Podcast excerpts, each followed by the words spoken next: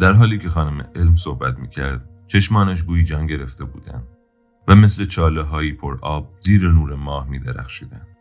گفت بین مرگ و زندگی یک کتابخونه است. توی اون کتابخونه هم طبقات تا ابد ادامه دارن.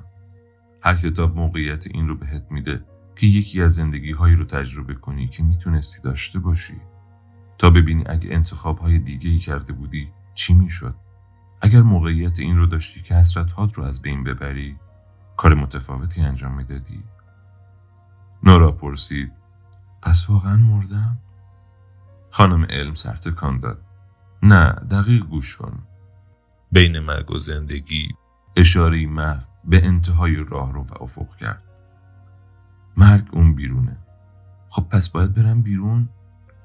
چون خودم می‌خوام بمیرم. نورا راه افتاد که برود. اما خانم علم سر تکان داد روند مرگ اینطوری نیست. چرا؟ نمی‌تونی بری سراغ مرگ. مرگ میاد سراغ تو ظاهرا قرار نبود نورا حتی در مرگ هم موفقیتی به دست بیاورد. حس آشنایی بود. حس ناکاملی در همه زمینه ها مثل یک بازل انسانی ناتمام نیمه زنده و نیمه مرده. خب چرا نمردم؟ چرا مرگ نیومده سراغم؟ رسما خودم دعوتش کردم که بیاد. می‌خواستم بمیرم. اما الان می‌بینم اینجا ما هنوز وجود دارم. هنوز همه چیز رو حس می‌کنم. خب اگه این حرفم مایه آرامشت میشه بهتره بدونی که به احتمال زیاد داری میمیری. کسانی که به کتابخونه میان حالا سرنوشتشون هرچی که باشه معمولا خیلی اینجا نمیمونن. نورا هر وقت به این موضوع فکر می‌کرد که البته این اواخر بیشتر و بیشتر هم شده بود همیشه فقط کمبودهایش را می‌دید. چیزهایی که نتوانسته بود به آنها برسد. واقعا هم خیلی چیزها بودن که نورا به آنها نرسیده بود. حسرت های زیادی داشت که پیوسته توی سرش تکرار می شدن. توی المپیک شنا نکردم. یخچال شناس نشدم. همسر دن نشدم. مادر نشدم. خواننده اصلی گروه هزارتو نشدم. موفق نشدم آدم خوب یا شادی باشم. نتوانستم از ولتر مراقبت کنم و حالا بعد از تمام اینها حتی نتوانسته بود بمیرد. واقعا شرماور بود که این تعداد از احتمالات مختلف را نابود کرده بود. تا زمانی که کتاب خونه نیمه شب وجود داره تا هم از مرگ حفظ میشی نورا حالا باید تصمیم بگیری می‌خوای چطور زندگی کنی. طبقات متحرک. طبقات کتاب دو سمت نورا شروع به حرکت کردن. زاویه هایشان عوض نمی‌شد. فقط افقی میلغزیدند و جابجا می شدن.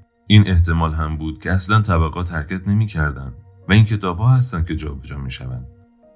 اصلا هم مشخص نبود که چرا یا حتی چگونه هیچ ابزار و وسیله دیده نمی‌شد که این کار را انجام دهد. صدایی به گوش نمی رسید و کتاب ها هم از انتها یا ابتدای طبقات بر زمین نمی ریختند. کتاب ها بر اساس اینکه روی کدام طبقه قرار داشتند با سرعتی متفاوت می لغزیدند. اما هیچ کدامشان خیلی سریع حرکت نمی کردن. چه اتفاقی داره میافته؟ چهره خانم علم در هم رفت.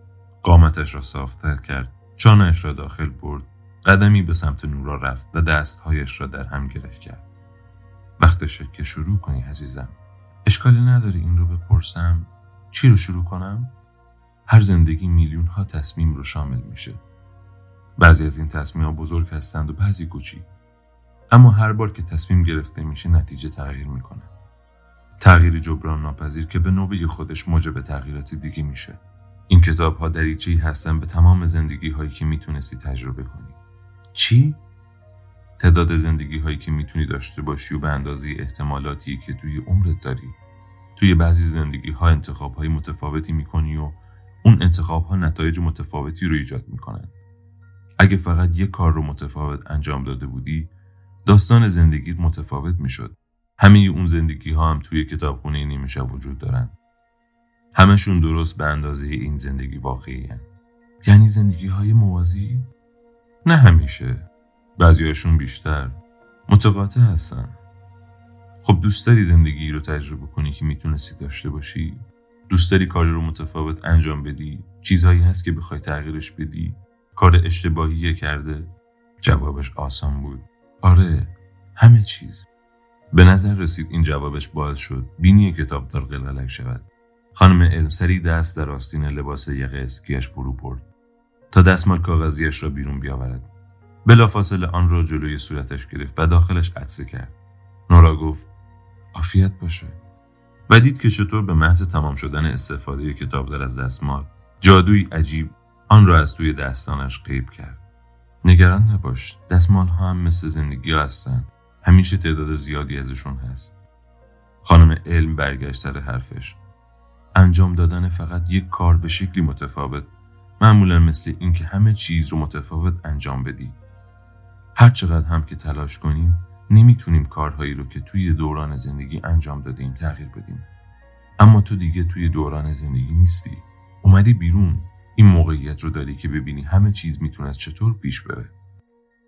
نورا در دل گفت امکان نداره اینها واقعی باشه ظاهرا خانم علم می‌دانست او به چه فکر می‌کند. اما واقعی یا ناراسید هرچند واقعیتی نیست که تو درکش می‌کنی. بهترین حالتی که میشه توصیفش کرد میانه است. نه زندگی و نه مرگ. اون زندگی واقعی که فکر می‌کنی نیست. اما رویا هم نیست. نه اینه و نه اون. خیلی کوتاه بخوام بگم کتابخونه نیمه شب. طبقات کتاب پیش از این آهسته حرکت می‌کردن متوقف شدن. نورا متوجه شد که یکی از طبقات سمت راستش در ارتفاع شانه فضای خالی بزرگی دارد. تمام بخش های دیگر طبقات کاملا و شانه به شانه از کتاب پر بودند. اما اینجا فقط یک کتاب پشت روی طبقات سفید و نازک قرار داشت. این کتاب برخلاف بقیه کتاب ها نه سبز بلکه خاکستری بود. درست به همان انداز خاکستری که وقتی نورا نخستین بار ساختمان را از ورای مه دید دیوارهای سنگی خاکستری به نظرش رسیدند خانم علم کتاب را از روی طبقات برداشت و به نورا داد. در نگاهش اندکی حس انتظار دیده می‌شد. انگار که کادوی کریسمس نورا را به او داده است. وقتی توی دست خانم علم بود سبکتر به نظر می رسید اما خیلی سنگین تر از آن بود که نورا فکر می کرد نورا شروع به باز کردن کتاب کرد. خانم علم سر تکان داد.